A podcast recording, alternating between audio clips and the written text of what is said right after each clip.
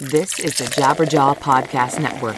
Visit jabberjawmedia.com for more shows like this one.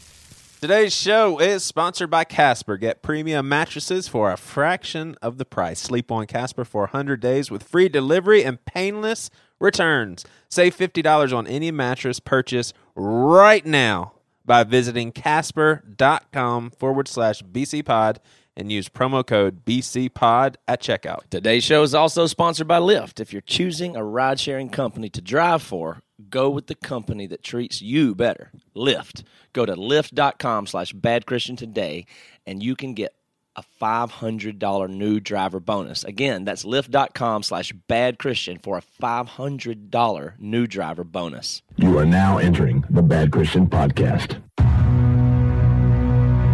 Three, two, one. I love to dream. I like coffee with cream. I like the shower when it's steam. Y'all know what I mean, big Christian.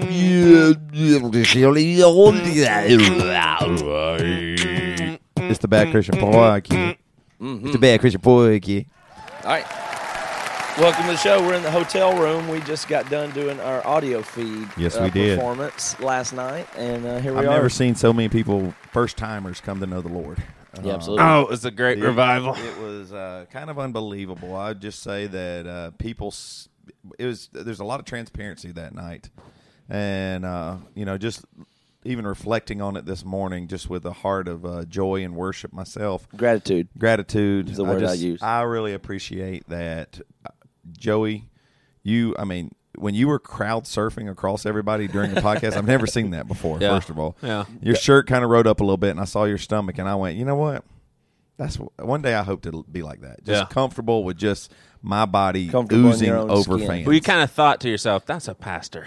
Yeah, And You know, just really let that's him- what a pastor. Do you think is. we'll Right. get to that point? Because you know, with the pastors, they just you know they keep getting more and more like business people and rock stars. Do you think we'll eventually see pastor mega church pastors crowd surfing, like getting everybody hyped up and run dive off of this? just run and jump?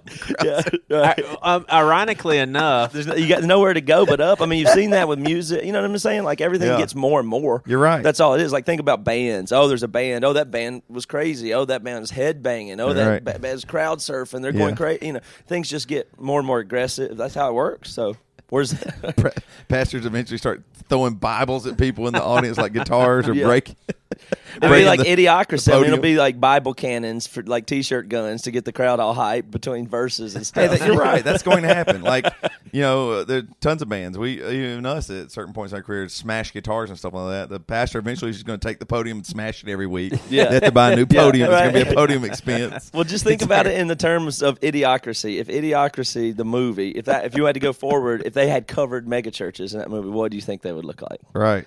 Uh, I mean, yeah, you're exactly Like, right. I'm just saying, just explore that for a minute. What what what you see if if if in the movie Idiocracy, which seems to be coming true, Yeah. You if you went if they, you, you were in that universe and drove over to the local megachurch, what do you think you would say? First of all, that's a great idea for a movie or a You would- plot or something. yeah, you YouTube would- yeah, video for I know, and for Tyler sure. or somebody to do. you but- would you would totally see like a pastor that uh, always thought people knew who he was, and he would like, i- and somebody doesn't even know he is on the street. Oh, come here, and he just prays for them for healing or whatever, or he signs be- autographs. Yeah, I mean, oh, right. tons of Yeah. autographs Oh. and meet and greets. It'd be serious uh, security and uh, you know uh, entourage and all that stuff. they'd have um, they'd have vending machines with like Oh, holy water and stuff in it. Blessings sold out of vending machines and stuff.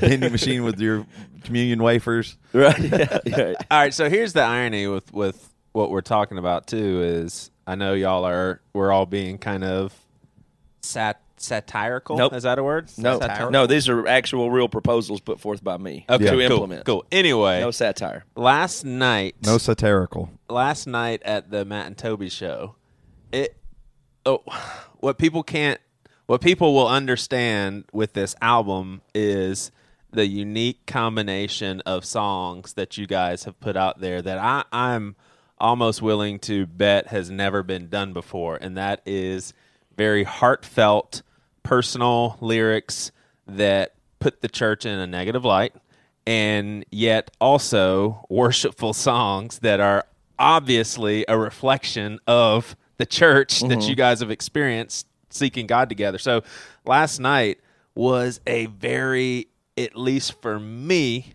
almost worshipful experience. Well, I mean, let me explain to them just for in case a a lot of people don't know. Toby and I have a band called Matt and Toby in Yeah. addition to Emery, and we played at the festival last night. I did the podcast about six o'clock, and then we did our Matt and Toby set at about nine o'clock. So, Yeah. Yep. yeah. I mean, so seriously, you guys have a song about a pastor coming over to, you know, to, I- guess it's in the first person, and a pastor comes to the person, uh, Toby, uh, I guess, or, or whoever Right. Toby's singing about, and is basically seeking out uh, the uh, Toby who didn't go to church, and basically saying, you know, come to church. That's where problems are fixed. And Toby Toby's already has his mind made up that he's walking away from that. But the whole song, to to me, it's it's almost like a highlight of what the church is supposed to be like and negative towards what the church has become. But I mean, I'm serious. Like You can get night, all that from the lyrics, watching it live. Like that's one thing I like about the Matt and Toby set. It's so just about the voice and the song. It's not. Yeah, yeah, It's not loud right? and all that. Well, so- this is this is where some prejudice comes in too. I mean, Toby has always been a moving vocalist for me, and especially live. And knowing him and knowing how he has gone through life and processed things, his ups and downs and everything, and then he's literally almost like screaming the lyrics and. Uh, it, it's not Emery style. It's a very slow, subdued, uh, de- depressing sounding, poppy sounding type song, and yet Toby is singing it with such heartfelt. But seriously, the combination of an album that's called I Quit Church, and it is very abrasively negative towards the church, and then hand in hand singing worship songs to God again that you can't separate God and the church. It's pretty crazy. It's like revolutionary. Revol- I don't know if it's revolutionary. And I, I think all it is is complex, though. I mean, it's it's like you know, it's for much as people say all y'all do is complain and there's no solutions. Well, that's partly because solutions to things are complex and Right. not simple. Right. But so I think just simply doing things that are complex and make you think and make you feel uncomfortable or hold tension is or and tensions uh, holding things in the tension is probably almost cliche at this point. I'm sure, but it's for a reason. Things become cliche for a reason. Yeah. But the point of that is that if you can pay attention to it, if something's worth paying attention to, Yeah. you can be negative about what you should be negative about without and then still be positive about what's positive at the same time. And that's really just a sign of maturity. There's somebody that says a quote from somebody that says you know maturity is being able to hold two opposing views at the same time. That's Right. kind of that is kind of a uh, a mature thing. And i'm not saying we're mature or any of that. I'm just saying even musically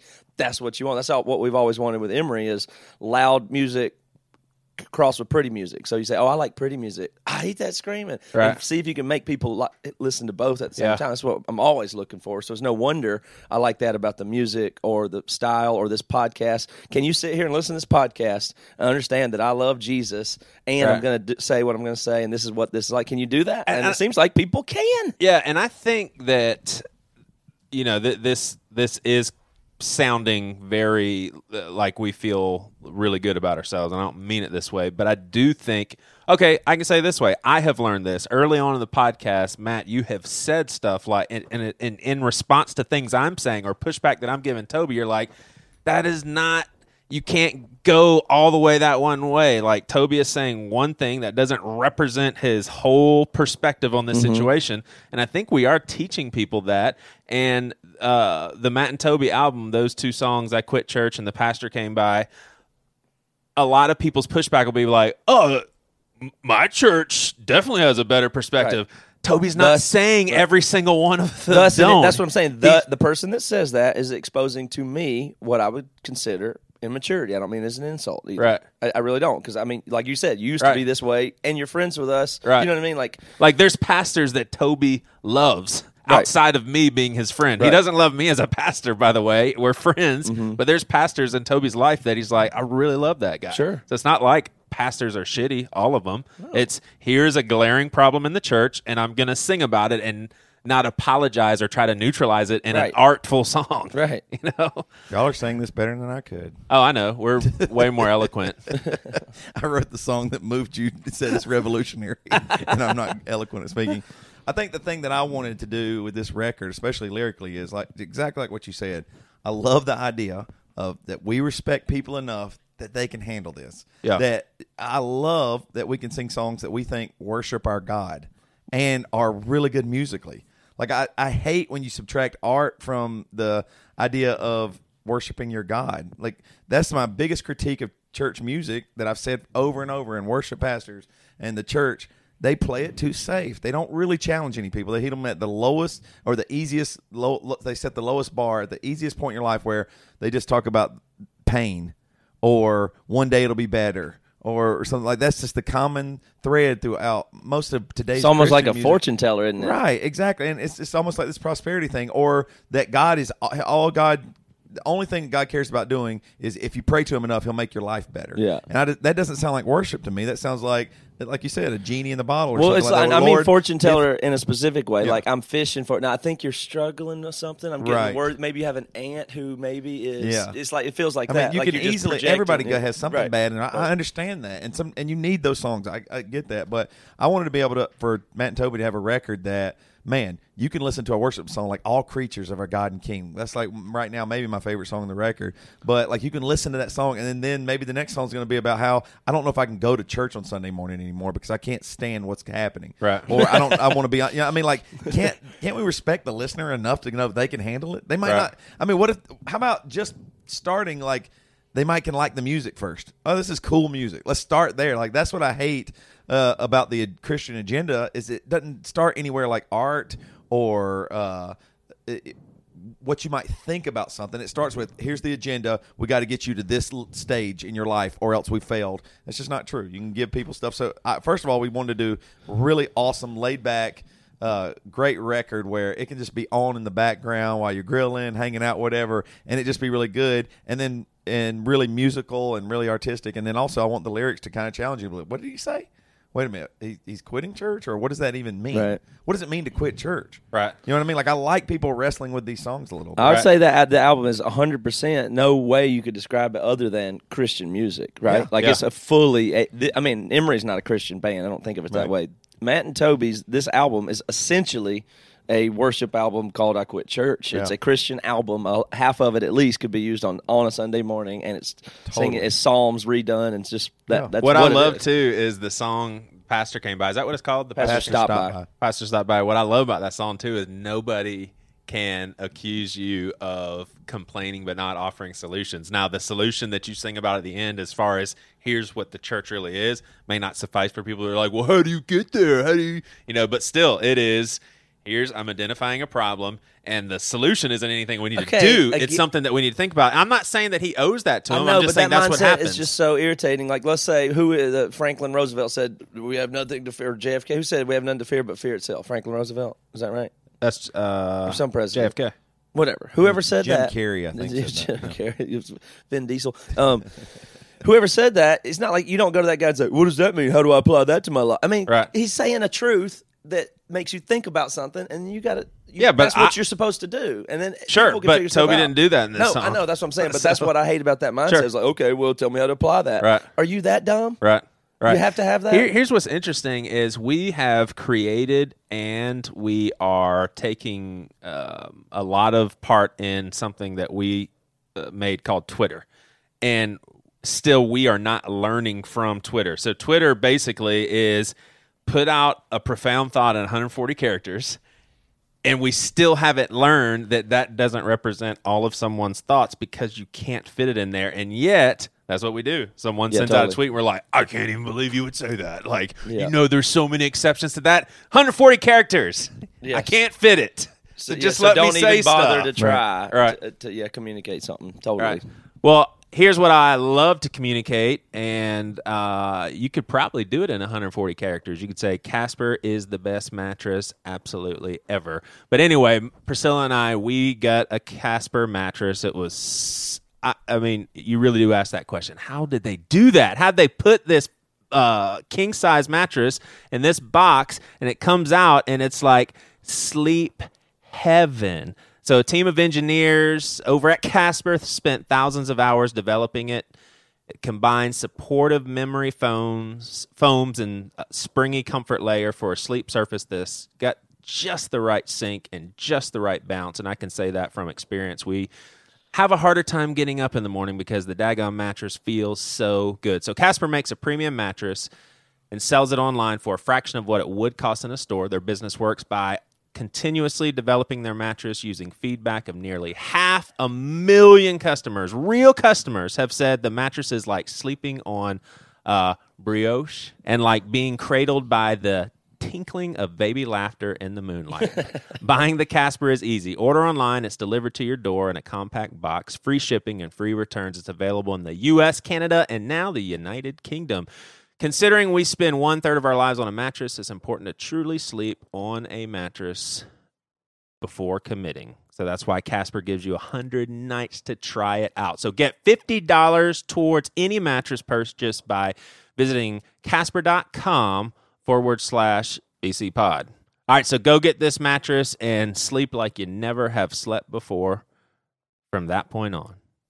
Thank you, Joey. So let me uh, tell people, lest you got their appetites all up for the Matt and Toby record, we'll move on from that. But we do have it up for pre-order. You can get a couple songs right away, and we'll give you some more songs as we get along here. If you have, if you are a type of person that pre-order, we'll give you some more treats uh, as time goes on. We're waiting on the release for this album until the vinyl is done. Vinyl pressing takes a while, so I don't exactly have the release date yet. But there's some songs you can get right away and buy vinyl, whatever package it is, and you can hear some of it right away.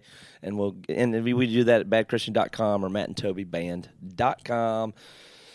Uh, speaking of the stuff we were talking about, here's something I was thinking about this morning is, you know, when I think a lot of times, or when I'm talking or anything, I almost I close my eyes and I like to. Uh, I just there's something about the way my brain works where I am certain that I am not a what I always hear people talking about being a visual learner. Which is weird because I always make fun of people for that because it's like everybody I know, anybody I've ever heard says, I am oh me I'm a visual learner as if that's rare but I assume everybody feels that way and they all like to claim like they're this unique person that I'm a visual learner. But I'm telling you I really don't understand that. Like it is so like for sure I've never heard anybody say the opposite of that but except for me I am the, so not a visual learner. I'm only what would the, what would that opposite of that even be? I'm an audio learner? Yeah. I mean, Au- I don't auditory I- learner, I don't auditory think that learner. either, though. I just don't. I don't see how learning is even. I mean, I just I, like I, I just I don't know if it's just me being weird, so I'm asking for help here. But I have really feel like being a visual learner almost makes no sense. To Do you want do you want pushes back here? No, or- yeah, I'm just I'm I literally the more I, I've, I've heard that forever and made fun of it because it sounds goofy and silly to me. But I was thinking about this morning. I really don't even understand what that means. Right. Well, so my wife is definitely ultra visual learner, and what that means is if I'm explaining to her, okay, so here's what we're doing, you know, with our budget, or okay, so here's how when you're walking through the store, if it says 35% off, here's how you can just do that in your head. If I start talking to her about, you know, just move the decimal point back, that's 10%, then multiply that by three, and then take that and divide it by two, and then add it all together. She's like, whoa, whoa, whoa, whoa.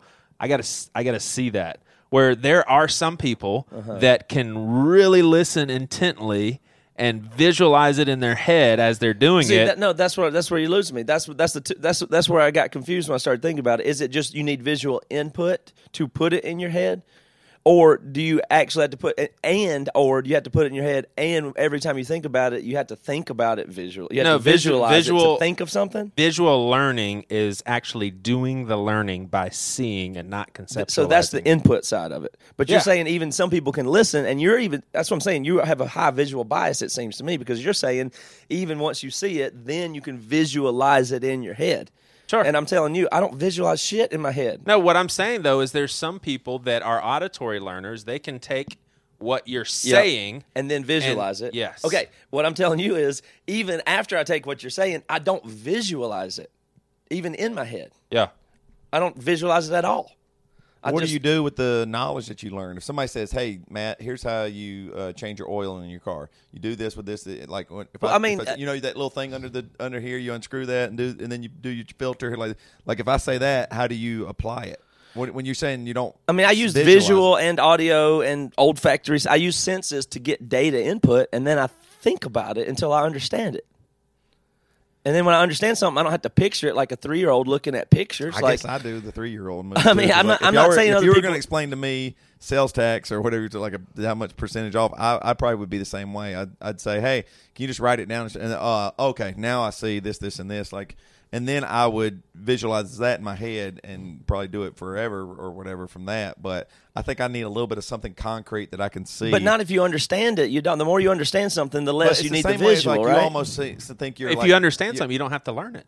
But it's almost like you're face blind. I think that's your brain setup. Yeah, Because I'm a I can little bit. remember so many people's faces. I can't remember their names or anything. Yeah. I don't. I don't input people's names at all. Like when I meet you and you say your name, I'm not listening to. it. I'm thinking, what am I about to say or whatever it is. But if you uh, probably, if I took their they had their picture and wrote their name in front of it, then I'd probably Yeah, I mean, I understand that there's it, but- visual. I mean, first of all, I could absorb better by listening than reading. I mean, so that's the input side. But I'm saying, even in my head, if So I'm like thinking, if you were going to read a book, an audible book would be better for you. yeah, of course. I mean, I, I can't read real. Yeah, I mean, I'm, I'm bad at reading. Like, See, and I'm it- horrible at that. Yeah. Like I, I, I don't even understand how people can listen. I can listen to a teacher audiobook. give a lecture, and then I can take the test. I don't write notes and Right. look at them. It doesn't make. I never have never taken notes in my I life. reading or listening. But Yeah. so what's weird about it is Thanks, man. it, it's it's like if I if I'm thinking about and I know everybody's just disagreeing with me because I've never heard anybody even say it. I, I'd like for somebody to if they could explain or send me an article or something on it. I'm not I'm not trying to make You fun wouldn't of read it. Ninety nine percent of people are the other way. I'm sure, but like if I'm doing something like say I'm wiring an electrical panel, I don't. I, I mean, I don't think in flashcards of take the red wire and put the red wire to the red and do. I mean, it's not that I'm thinking. Well, what's a, a what's a 40 amp circuit? What is the breaker? How much can that hold? Like, how, I understand how electrical works and how far apart the panels are, how far apart the outlets are supposed to be, and what the cable runs are. Like, I can I think about those things, but I don't have to use pictures when I think about. it. I'm just thinking about the concept. Yeah, So it's not. There's nothing really visual to it. Yeah. I mean, but I mean, the downside is that you're right. I can't recognize people's faces very well. If I close my eyes right now, there's zero. And every single day of my life, if you tell me to close my eyes and then tell me what anybody else in the room is wearing, is absolutely no no chance that I could could do that. Once It's my eyes are cra- it's crazy. Like sometimes I won't even notice when Priscilla bought some new clothes. I'm uh, like, well, it's like that. But I'm just saying the visual That's funny. I, data. I never miss it. yeah, Yeah. Like I never Yeah. miss it. so there must be new outfit advantages to it. I mean, it's not smart and dumb or anything. I'm just saying it's to me though. It really genuinely feels when I think about it that visual data is just distracting. Yeah. Like if I'm walking around right now, if I'm trying to think of what to say, Yes. everything out here is a simple. Like there's a curtain, there's a damn McDonald's cup, you're lounging. I mean, all these things are impediments to me thinking and understanding how Yeah. stuff works in the world. So I almost like close my eyes and walk around and try to not see stuff in order to think because it's distracting. So with, with the whole faces thing, like I know you you two have dealt with this for absolute, uh, I guess a decade and a half or so. But here, I have so much respect for people that come up to me. They know who I am. They listen to the podcast and they say, "Hey, I really wanted to meet you," and then they follow up with, "I read your book." What were you? What'd you mean by such and such? Or, hey man, I wanted to meet you. How was your traveling? I love people like that. What I cannot stand is, hey, Yeah, I know. what you can't stand is a hey, right? Yeah. Because then- I'm like, you just came up to me and you just tasked me with carrying a conversation with you. That's not my job. It's the uh, that I one just of the worst hate things. that. I know that's that's one of the worst things. That is It's not. new to Joey though, like because you know what I mean. Like uh, he hasn't had so many encounters with people that you know know him from his Right. From That's being, happened to us now forever. People, I think. It, it, here's the thing: we know each other as just regular old dudes, but when somebody comes up and goes, "Man, I've been listening to this podcast for years, and now I'm meeting the guy in person," it maybe it seems a little intimidating the moment or whatever, but it just isn't. But they Yeah. don't know what to. They don't know what to say, and they just think, "Oh, I'm just talking to you. You're gonna you entertain me all the time, Right. so you're yeah. gonna You've trained me them to again." think I listen to this guy Right. and I don't say anything. I mean, but you just, I I guess, be smarter than that. Like, I, I I Ooh, would see, even be he's gonna get his Pastor Nice Guy's about to get Oh, jaded. he's a I'm loving it. See, that's I'm saying. Do this for ten more years. Yeah. I would be I would be more comfortable with even recognize. fans. I'd be more comfortable with even sensing that they rehearsed something than to come up to me and put the responsibility on me. Like for example, when I saw Mark Driscoll at a Mexican restaurant And this was at a point in time where I was like, man, this guy is just, it's kind of disappointing. At the same time, he had a huge impact on my life, and I wanted to meet him. So I went up to him and I said, hey, how's it going? I just want to let you know that you've made a big impact on my family, and it really is nice to meet you. Hope everything's going well. I let him respond once, and I was like, see you You're later. already, and you're already backing away. yeah. I'm like, it's good meeting you. I mean, wh- Or you could can you imagine you go up to him or anybody else and you say, "Hey, how's it going?" And they say, "Hey, I'm Mark." right. And you go, "I'm Joey." Right. Right. Then at I mean seriously, at that point, Or I know who you are. Or I listen to your sermons. Right. At I mean, that at that point, that is fine. But then say, Well, good to meet you. It's like, well, big gobs, right? huh? Oh yeah. See you later. Or, so here's what always happens: is that you know that you've gone just a little bit.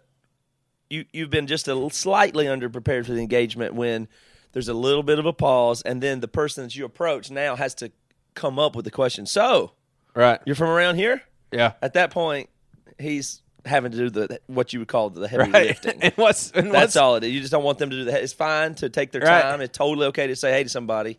But you, if you approach the person, and this has nothing to this, this really has nothing to do with being a celebrity, except for the fact that being a, a famous person or a, a well-known person is one-sided and it makes them uncomfortable. So there's a little excuse there. But the same thing applies if you go to a dinner party, if you meet a, bo- a boss or a colleague, or if you just pass somebody in the break room at work. Yeah. it's the same thing. Just you shouldn't ha- ever have the other person do the heavy lifting. And if Right. everybody approaches all conversations that way, all conversations you have will be Right. better. Right. I mean, it's just, it applies to me and you if we're going to talk in the car. right.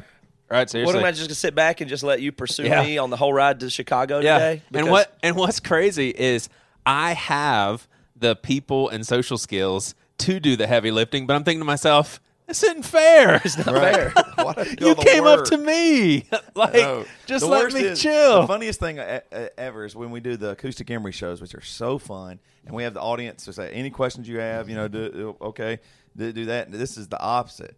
They won't talk in front of anybody, won't ask a question, and then as soon as I'm done, I'm wrapping up cables, trying to get out. of They go, "Hey, listen, I didn't have an opportunity to ask a question. Let me do a third record." Was- and I, was, I said, I, I, so I started telling people, "Hey, you have to ask your questions now. This is your opportunity. I'm giving you instructions to ask the questions." But I think most people are just intimidated by the Yeah, moment. yeah. I really do. Yeah. And so I want to be nicer Oh, and a little bit more graceful, but at the same time, you're right. It's so hard. There's been tons of times where if somebody doesn't talk, I, I just stop, don't talk either. And Yeah, I yeah, no, force I- them oh, and then I they cave think, every time. well, he's kind of an asshole. Yeah, I right, thought it would be really cool. He's he's definitely not that good at talking. Right.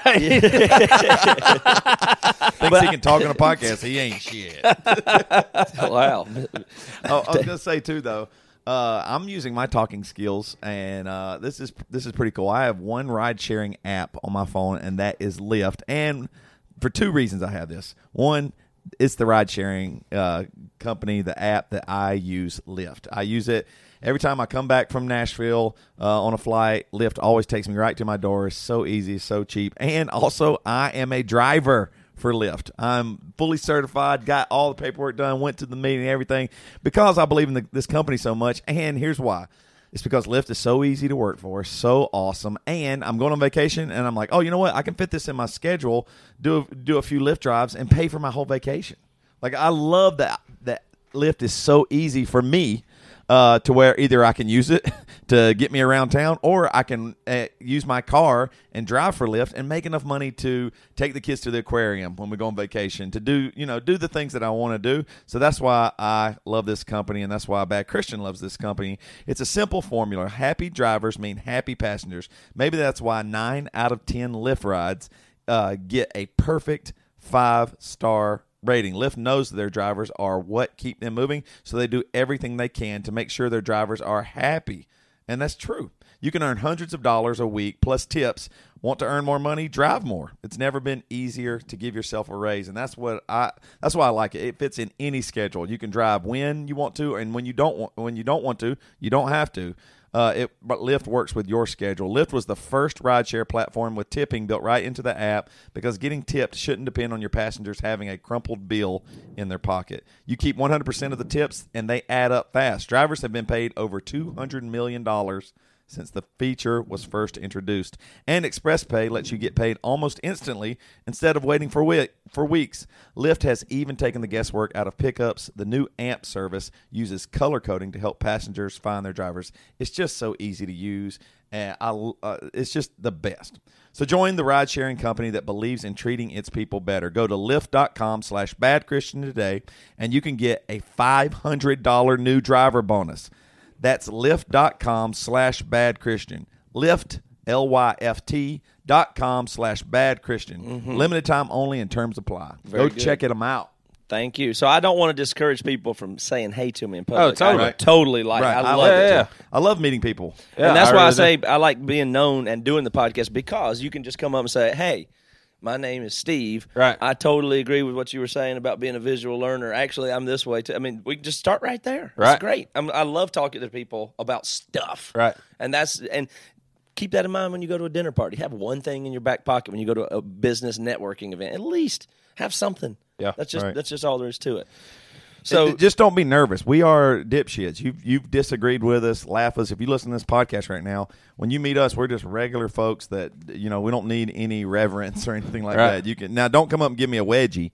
Don't don't take it too. far. Don't be mean. Hey, you know, hey, don't come up to Joey and go, "Hey, fat ass, you piece of shit." Don't do that. be nice. Be graceful. We're fun, nice guys. We are cutting up here, and we're friends forever. So even though you might feel like our our friend, don't take it too far. Be nice, and then we'll love you forever. Hey, I love the fact that you you are killing that word Gracefield, man. Oh, I, I love it's, it. It's, it's part of you know it's part of my DNA. you got the grace gene, man. Yeah, man. I mean, you, you'd never hear somebody That like could be s- a book, a right? Supervisor in the corporation saying, "Guys, I mean, your your productivity has just been really unbelievable. I love how we're communicating. Can we step it up, being a little more grace filled with one another?" Somebody should write a book called the the Grace Gene, or try to make some case for that because they do the selfish gene or the God gene or Oh, the yeah. what uh, you know all that stuff. Like That's a good one. That, that's people love to try to identify something in the genome, and it it's almost gets into this weird pseudoscience realm where people like to say everything everything is in their genome. You know, Right. that- But Christians fall but- for that big time. Yeah. Like Oh. if you just say, "Hey, there's a grace gene," you just got to tap into it, and here's how. Yeah. And if you just show the loosest science, man, you could write this book. Oh, I know. The It- yeah. loosest The science. loosest, Scientists yeah. back in 1979 actually found they tested six monkeys, and those monkeys, when they were nicer to each other, were happier. Now, here's how you do it, and that's all you got to do. Do, Yeah. do one study where they studied some apes or something like that, and you'll be set. You can totally and tie it to loosely to Christianity. Uh, Joey, you, like you, you've been on this uh, the Emery acoustic tour, and uh, I was wondering, do you ever get the itch, like man, because you were our, you were Emery's first bass player. yeah. Do you ever get the itch, like man, after all these years, it would have been fun. Like if I was sitting up there playing bass right now, like do you ever have any any regret of that? Like it's not, I don't think it'd be a regret, but do you ever like have a want, like oh that'd be actually pretty cool if I was going on stage right now to play bass and rock out? Is that kind of in you? Um. Hmm. When you watch our show, you don't think that way. I no. uh, I guess I would say it like this. I actually, re- it's funny. Somebody asked me the same question last night. I actually really enjoy playing the bass. Yeah. Like it almost feels like harmonizing with your voice, and I lo- so for a while after dropping out of Emery, I would listen to music and try to play along, and I had learned some scales and all that sort of thing. So I missed that just in itself. But I seriously made such a practical decision about 10 years ago. I was like, there are a lot of things I want to do with my life, and I have very limited time, and I've got these kids that we're bringing into the world. I can't do it all. So I just decide, I made a decision. I'm not practicing bass. I'm not going to become a any sort of musician. Now, I have an acoustic bass in my house that I need to get the E string back on there because it's it's missing an E string. the damn Easter. egg. Yeah, so Get you every uh. Priscilla's stepdad. Uh, I mean, How long? Uh, just a quick side note. How long have you needed to get an E string? A good year.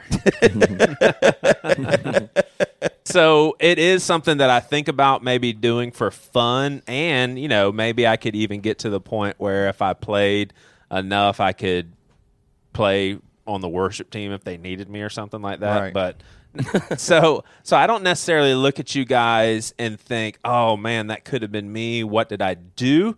But maybe sometimes I'll be like, "That'd be fun to play bass with them if I knew how." Yeah. But it's never in any sort of like, "Oh man, this sucks. Like they're so lucky. Yeah, like if you knew a couple songs, it'd be fun to like hop up and just play a song with Sure. or something like that. Yeah. But you know what? I kind of think you might have dodged a bullet there. I was thinking too, because you never toured with Emery, Right. You know what I mean? Like, but back in the day when we were Joe Seven Four Seven and and We did one Wayne's tour. We did one tour, but that was like Right. you know not not real. It was Right. DIY, and Right. nobody knew who we were. But if you'd have gotten, I- I've always wondered like people that have toured with us, whether they were in the band or crew or whatever. I always wonder, does touring screw you up a little bit? Because if you do it a little, it's fun, it's For neat, sure it there's does. this It's a brotherhood, good- camaraderie with other idea. people, and you don't get that almost in any other thing. You know what I mean? Right. Like a, a, a, job Yeah. outside of music, touring musicians and stuff like that is a lot different. No, you're I mean, right. you might have that in, you know, maybe they they probably have that in like sports or the circus or fishing boats, military, Yeah, yes. touring, Right. Uh, you know, if you're crab fishing, Yeah. you know, things that were relatively intense, Right. And there's a lot of camaraderie, and then it doesn't make sense to normal people, like the stuff you would see and do, and it's just hard. Like there's so many examples of stuff like that, like. it- It's a it's maybe it's a extreme situations is what it, I guess touring I mean, it's nothing compared to military and stuff like that. So don't mishear me on that. But nonetheless, the, it's so un abnormal and relatively extreme that thing other extreme things leak in. So, for instance, drug use is, Yeah. is like is you, I think about that a lot. Was this a question for Joey? I'm sorry, I'm talking. That's If both so- of us. Okay.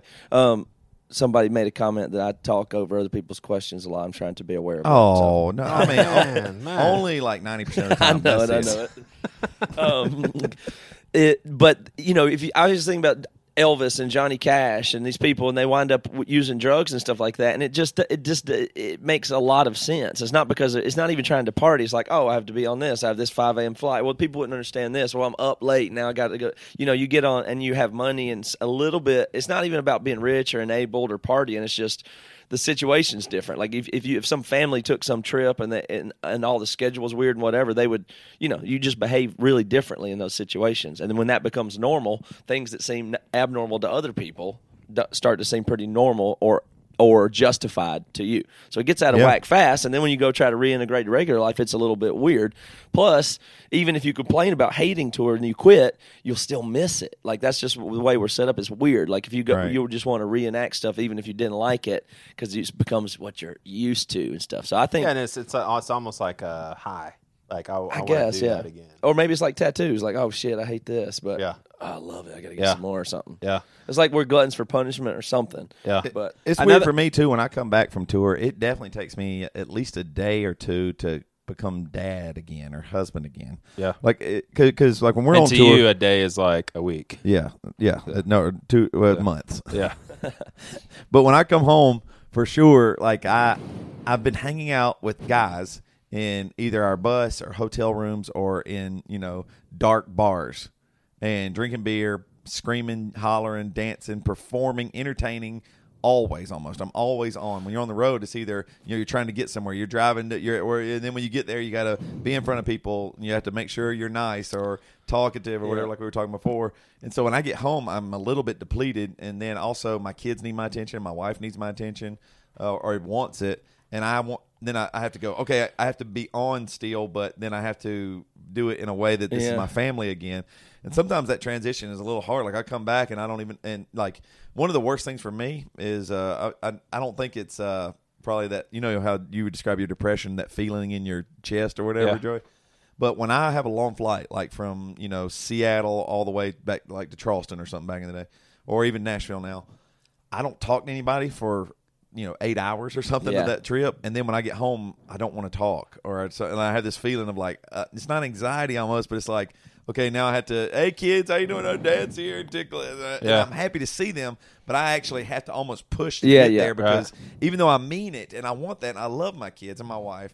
There's this thing where I haven't, you know, I've been around all these people, and then I haven't spoken to anybody for Right. eight hours, and now I'm like, ah, and it's always tough. It's always tough. this sounds horrible, but I feel the same exact way. Some when I get home, sometimes I see my wife. I'm like, oh, I miss her so bad, or whatever. But I haven't seen her or touched her or anything in a while. So it's like I give her like a hug and a kiss. And it feels like like an ex girlfriend or Right. something. you know what I mean? Like, oh yeah, she's this. You know what I'm talking about? When you see your ex girlfriend, give her a hug or Right? something. Yeah. Oh, hey. like hi. okay, oh yeah, right, you. That's Uh, right. I don't know what's going to happen tonight, but this is the news. Yeah, okay. that's right. but the whole tone of it, I think the one of the other biggest thing is just for something about the the it's, it's a rough environment which you wind up being comfortable with. Like it's an aggressive like it's all it's insults and dirt coarser speech and stuff like that. And then you get home and it's not that. No. and it's just like but it, it's really confusing on what's better because there's some of being on the road and having your guard totally down and it's you can say anything and there's no you know what I mean like it's Yeah. it's very pleasant once you get used to it like the, the, Yeah. the- like we're gonna be dirty we can sleep here it doesn't matter nobody's gonna complain about it almost anything like it feels like yes like a unit mo- is Are you guys? Uh, uh, this hotel room feels so. I mean, we're in a hotel room right now. I feel so happy that I can leave my coffee cup right here, and I don't have to go. Oh wait, I better clean it up. Wait, where's the dishes? Let me do mm-hmm. all the towels on the floor. My clothes are on the floor. What? Mm-hmm. Like I just not. I love all those things that our house is clean, but like that's what I'm saying. Here, I don't even think about it. So then going back to my house, I go, well, I got to think about this again. Are It's you a weird do, feeling? Do you guys get defensive when people have snide remarks about? Oh, that's the life. I bet. I mean, because there is a lot of work involved. There's a lot of sacrifice. So that's my first question. My second question is: Do y'all have any problem saying right now your wives have the harder end of the bargain for sure with what they're doing in comparison? to Well, I know for sure That's- Jess Jess would not want to be on tour. She would hate that. She does not like that idea, even if it was with her best friends. Like my, you know, she just doesn't. That has no appeal to her, and she really likes routine. Yeah. And unfortunately for me, when I'm gone, the house runs smoother and easier. Right. Like I, I figure. Sometimes she thinks of me as like, you know, we have Uh, three kids. too. I'm the fourth kid, Yeah. and that's she's got to deal with that. So when I'm gone, even though it's a little bit harder, like dealing with the kids and emotional stuff, or them acting bad, or getting hurt, or sick, or whatever, she can run the ship a little bit tighter because there's not this other giant human there that's trying to ruin everything she, of all of her plans. giant human. But I don't ever feel bad. We do have a killer job. This Yeah. is amazing. Yeah. I don't ever.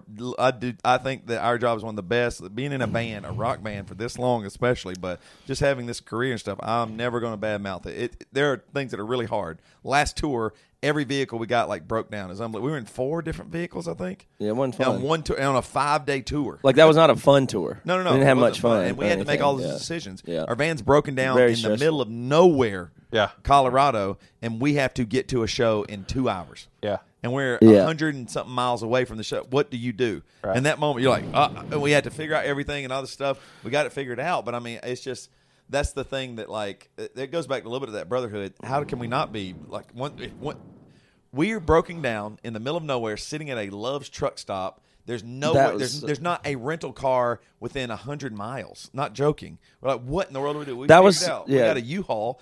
Drove all this. How do you not then? Then how do you go back to? Oh, I need to be aware of you know that I left coffee kernels in the coffee maker.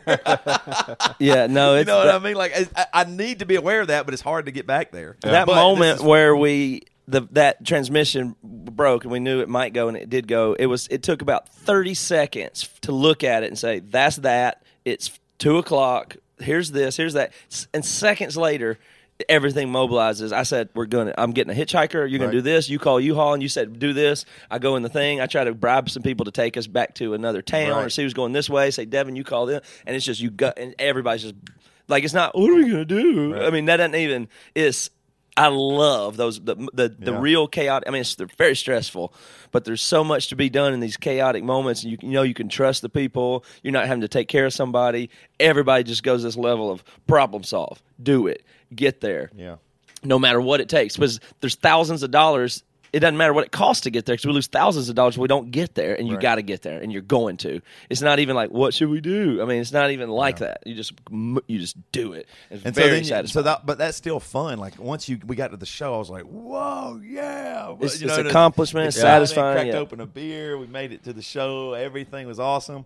And so that's what I'm saying. Even that was awesome. I love Yeah. that memory that we got through it. So Yeah. everything about the job is good. I will say one thing on the side, and this is totally off track, but uh, that the number one time I've ever recognized my white privilege was when our car broke down. Mm-hmm. When that van broke down in the middle of nowhere, we literally were like, I, you know how many times I've been at a truck stop through the years, especially with Emery and stuff, and there have been people that are like, hey, my car broke down. I just need a little bit of gas or this or this. And I always go, get out of here, yeah, whatever. You know what I mean? But I thought for everybody was so nice to us. Oh, yeah. Hey, sorry, I would love to take you, just not going that direction. Or nobody was like really mean, mean or rude or Yeah. anything like. And then somebody They bel- yeah, gave we- us a free ride. Yeah. Yeah. a guy gave us a free ride. Hopped in, drove thirty miles to the U-Haul place. Yeah. and everything. And I was like, if I if we were minorities we probably no wouldn't, chance, We, yeah. we wouldn't have anything. It was If- more than if just we were that. just if we were just uh, a little uh, more poor, or Yeah. If we you had were a little white, if you were white, Right. trashier, and had Yeah. worse vocabulary, Right. you wouldn't get picked up. I was like, Right. nobody would even, and, and we exact same situation. People would be like, I'm not picking up. I'm Yeah, not but I taking mean- somebody that's sketchy. right? I think poor white people really should be included in minority. Yeah.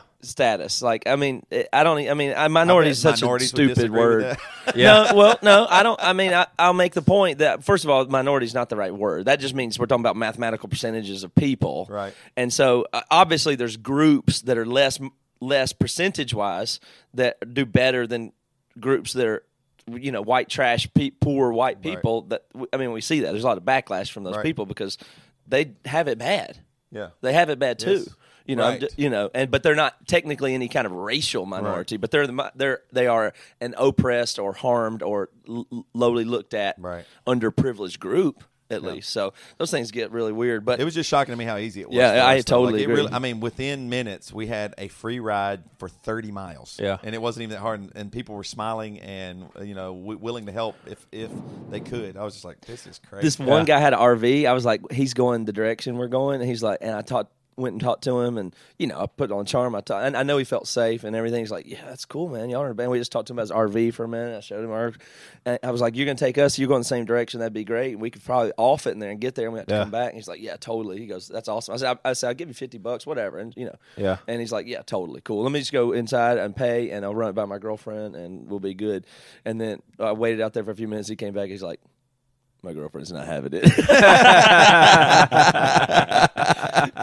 You, yeah. Women, Like, know- he was so into it. He's like, yeah, this will be Women. cool. Like, I'm gonna pick up these seven guys and we're gonna go around in an RV 40 miles west toward Yeah. Denver. And his girlfriend was like, No, we're not.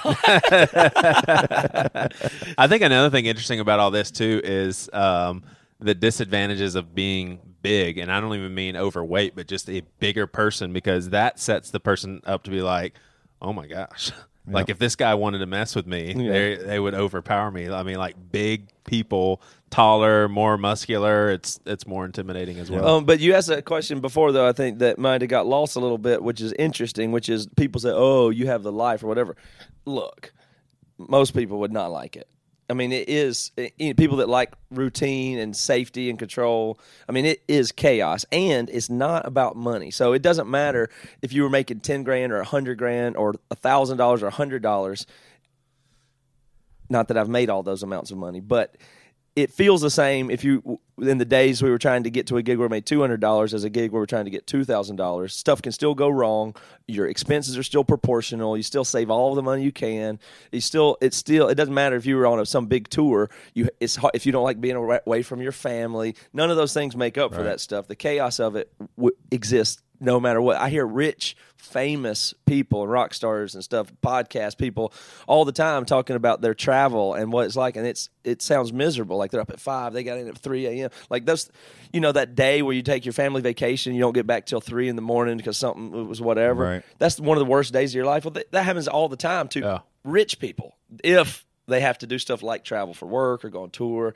It, and some so many people hate it and would quit so quickly. Right. So, and it's not a matter of the level you tour at. Oh, if I had a bus, I'd be fine. Not really. It's it's kind of all the same. Can you exist in that stress, and would you really like it? And most people would not. Yeah, even, even, if they had, when they you make more not. money, even it's just more moving parts. Yeah, and it gets, yeah. you know, it's, it gets crazier. Like it, it, when you're when you're not making much money as a band, then everything's coming right out of your pocket. You're trying to do this, but then as you even as you get bigger, there's more people to pay. There's more stuff. There's more pressure to like, like to get to that show. That was a bigger show for us in Denver. We're like, we have to get to the show. Like to to cancel on the show is would be detrimental not only to us but to our fans who paid this money and are ready to be there. And the venue, we still had to pay for the venue, all this stuff.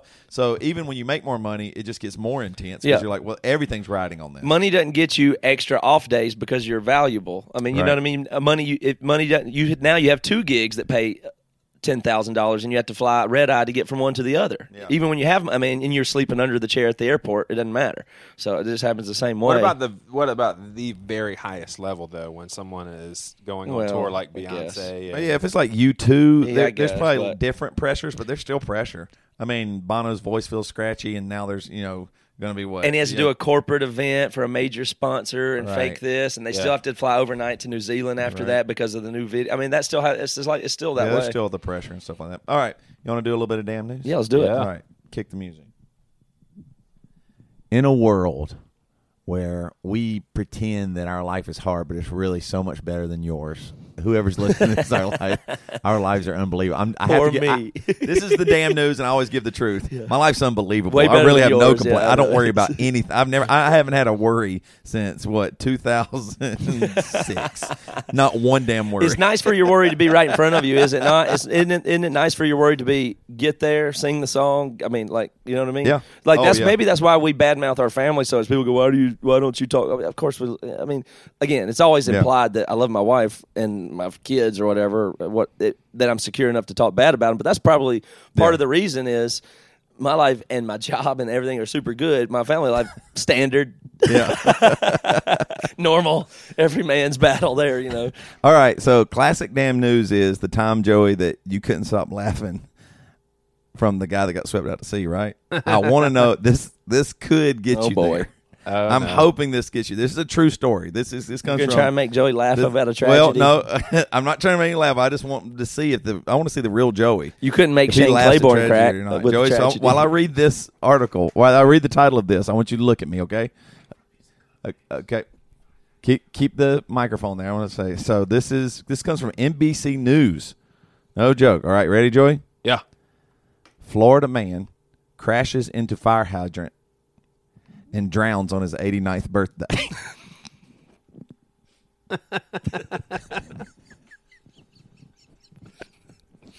Florida man crashes into a fire hydrant and drowns on his 89th birthday. This is true. This isn't fake news. A uh, Florida man died on his funny. 89th birthday when he crashed his car into a fire hydrant and drowned. The man, Robert Dreyer, veered veered off the road and into a hydrant, unfortunately, Wednesday in the town of Vera, 40 miles southeast of Orlando.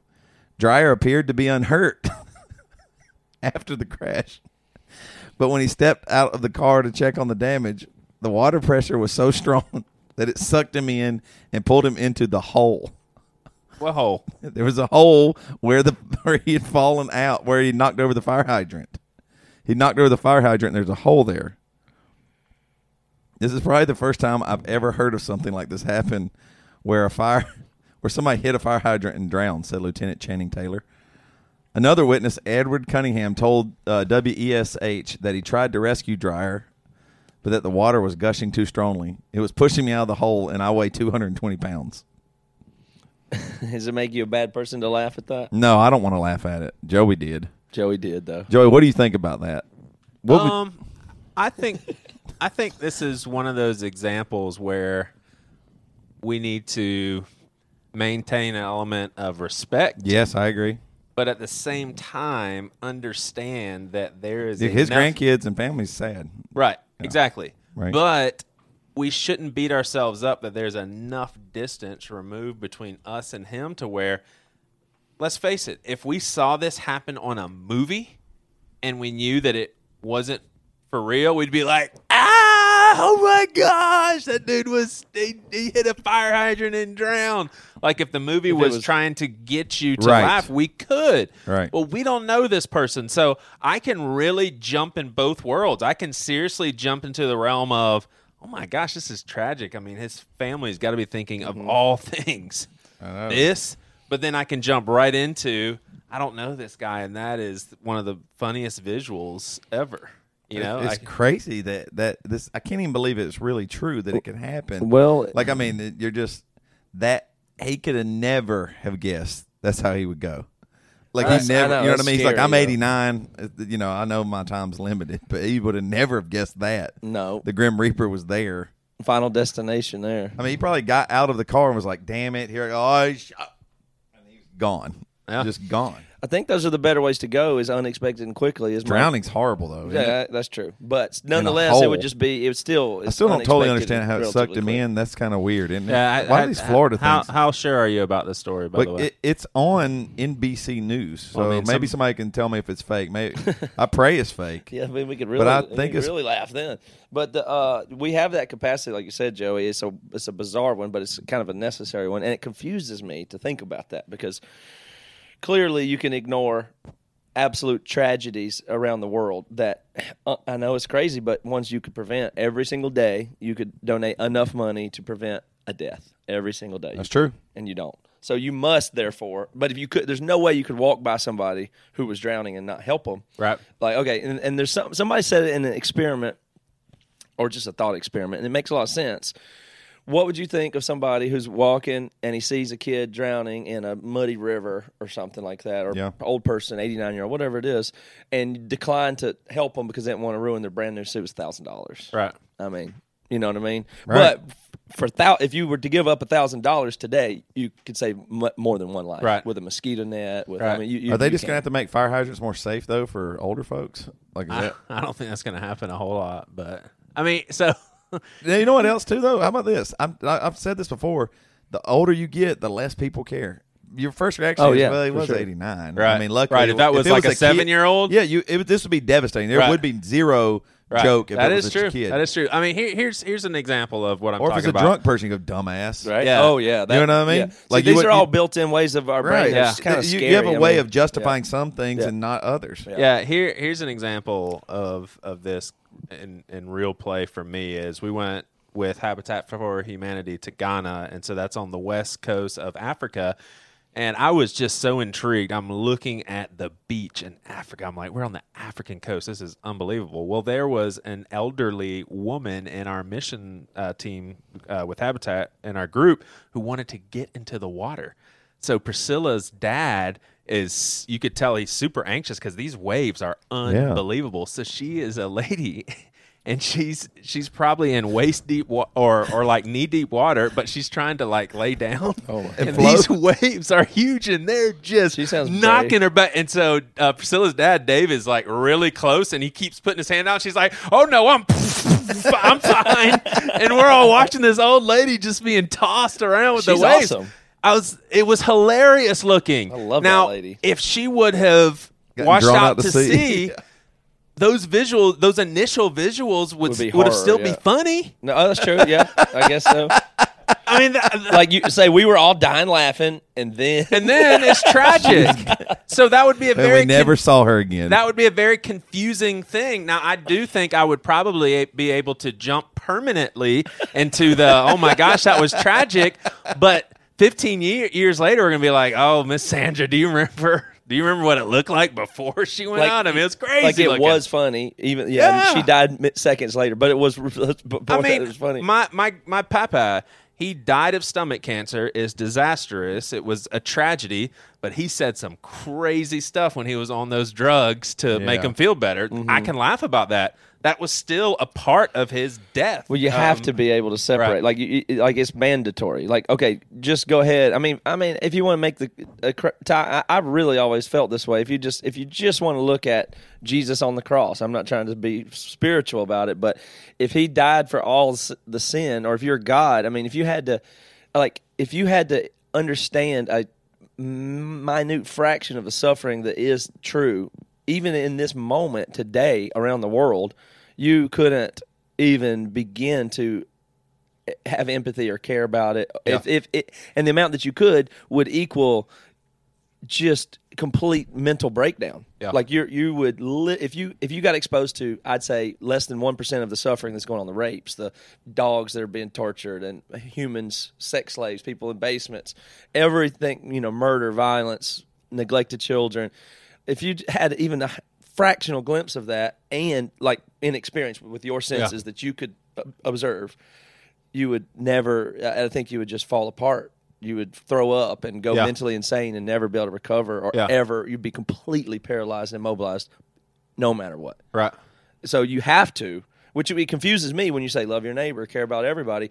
Well, I mean, you know you know we can't do that, right? Right. Right. You're So what does that mean? I mean, how are you supposed to really walk it out, for lack of a better term? I mean, Yeah. you, you have to acknowledge you don't give a shit about the people in Africa, Right. For the most part, you have to acknowledge that. Right. There's there's no other way to operate. All right, this story is so- funny to me though because it's kind of like the final destination. Like you would think you would die from the car wreck. An 89 year old man in a car wreck that hit a fire hydrant. He's said, "Made But it." yeah, oh sure, dude, I'm dodged the invincible. Damn it! Hey, can I go real serious right now? No, for like mm, one minute. Okay. So your mom passed away. Um, thanks for reminding him. no, Thanks for bringing that up in the final I, minute. I want to ask. I want to really ask this. So, let's say that Matt you're- would prefer if you kind of tiptoed around the subject. You got to go. You remember? You remember? You know that like, that thing that happened to you recently. Your mom died. so let's say that so so she actually died when she was by herself. What if she was? This is just. hot. Let's don't. no. What I if just can't even It's handle it right now. what what if she was eating a hamburger? All right. Right. And then and let's say that came out on our podcast where you're just like, you know, she's eating a hamburger and and then another popular podcast uh, talks about, yeah, our friend Matt Carter's mom passed away and then quotes Dumb and Dumber and says, you know, one minute you're eating a hamburger, next thing you're dead meat. Could you listen to that and be like, well, I mean, that's my mom, so that kind of hurts to hear that, but they're just joking, or would you be pissed? I imagine Alright, the way I would feel if I listened to that on another podcast would be, uh, I'd be, it would be the exact way I feel right now with you saying it to me, which is I can handle it. Of Yeah. course, Yeah. I mean it, that would be totally fine with me. Yeah. personally, I don't, I wouldn't like it as long as it's not mean spirited. Right. And even if it was, what would I? How, I mean, I should be able to separate that, Yeah. right? Like if somebody said something mean about my mom, I, th- I mean, I personally What- think that what- is that would just be mean, and that's just kind of mean. But I think the three of us would probably do that with someone who died 40 years ago because it's we don't know anybody that Yeah, knew that, that- them. or, yeah, for sure. We don't know this guy, so it's easier to to hear a story about somebody hitting a fire hydrant. You never think of them drowning. I Yeah. mean, Like that's just it sounds so uh, fantastical and crazy that it just doesn't even matter. Yeah, I appreciate the acknowledgement of stuff like that in general. Yeah. I mean, Joey got in the car off the airplane two days ago when we picked him up at the airport. The first thing he said, because we always say, "How's Joey going to be when we get get at the airplane?" He gets in the car, doesn't say anything for about thirty seconds, and he says to me and Devin, "Sorry about y'all's moms." That's the first thing he said, and I guess that was a joke. yeah, You know what I mean? Like your Yeah. opening Yeah, joke true. to hang out with the group is make a joke about mine and Devin's mom dying this year. Right. that was the joke. right. And it was okay. And that, Well, I'm I- glad I- that we can talk about it. I think right. that's good. And I think that door is open because of our friendships and the fact that you guys also know that I care about your moms and care Right. what y'all are going through. Yeah. So But uh, yeah, with that context. So That's what- context eh, matters. Nobody I mean, wants you- an old man to die. Right. We're not. That's not. Of course. Like that's what I'm saying. I, I deal with a lot of stuff, a lot of pain, stuff with laughter and cutting up, Right. and that helps me process it a little bit and go, wait a minute, this is life. I don't have to be so angry or hurt and carry this forever. It's a little bit. A lot of times, laughing for me and cutting up about stuff is mourning. Right. 'Cause It I get takes to, the I get- elephant out of the room, I get to make the- it- I get to make them it a, them actual person, and this is fun, this is funny. And what's the, the lighthearted stuff out of this? Because of course the we all know the bad. Of course we all know that it's bad when somebody dies. yeah. Uh, that's- uh, there's no chance I don't know that. Right. I'm not making light of Right. it ju- to because that part doesn't hurt. I'm making light of it, in fact because it does. It's, Yeah. it's sad. But Yeah. all right. All right. Take it off Well, uh, Holly Bartley, Christopher Jondal, Narita, Simeon Gomez, Claros, Chad Hilson, Jillian Moran, Amy Cruson, and Lawrence Outridge. Thank you guys for joining that BC Club by going to thebcclub.com. And hey, if you guys don't know this, you can also go to that website, thebcclub.com, and just click on the Amazon link there and do your Amazon shopping through us. That's a way to help. And for those of you that maybe you don't have an Amazon account or you don't have any extra money, but you love this podcast and you're like, man, I wish I could just do something go to our iTunes uh, and basically go through the process of just leaving us a rating or a comment because that is very helpful as well and it doesn't cost you anything but a minute of your time. So we Yep. sure would appreciate that. Absolutely. Yeah, I'll leave you guys with a good Bible verse today. This comes from Genesis 22, the first book in the Bible. Oh, my my favorite book Yep. of the Bible. And uh, Joey, I'd like you to. Would you mind applying this verse today uh, in your life? You don't not you know just. I want you to apply this. okay. Um, take your son, your only son Isaac, whom you love, and go to the land of Moriah, and offer him there as a burnt offering on one of the mountains that I shall show you. Okay. Genesis 22 too. You can't pick and choose. Nope. Literal.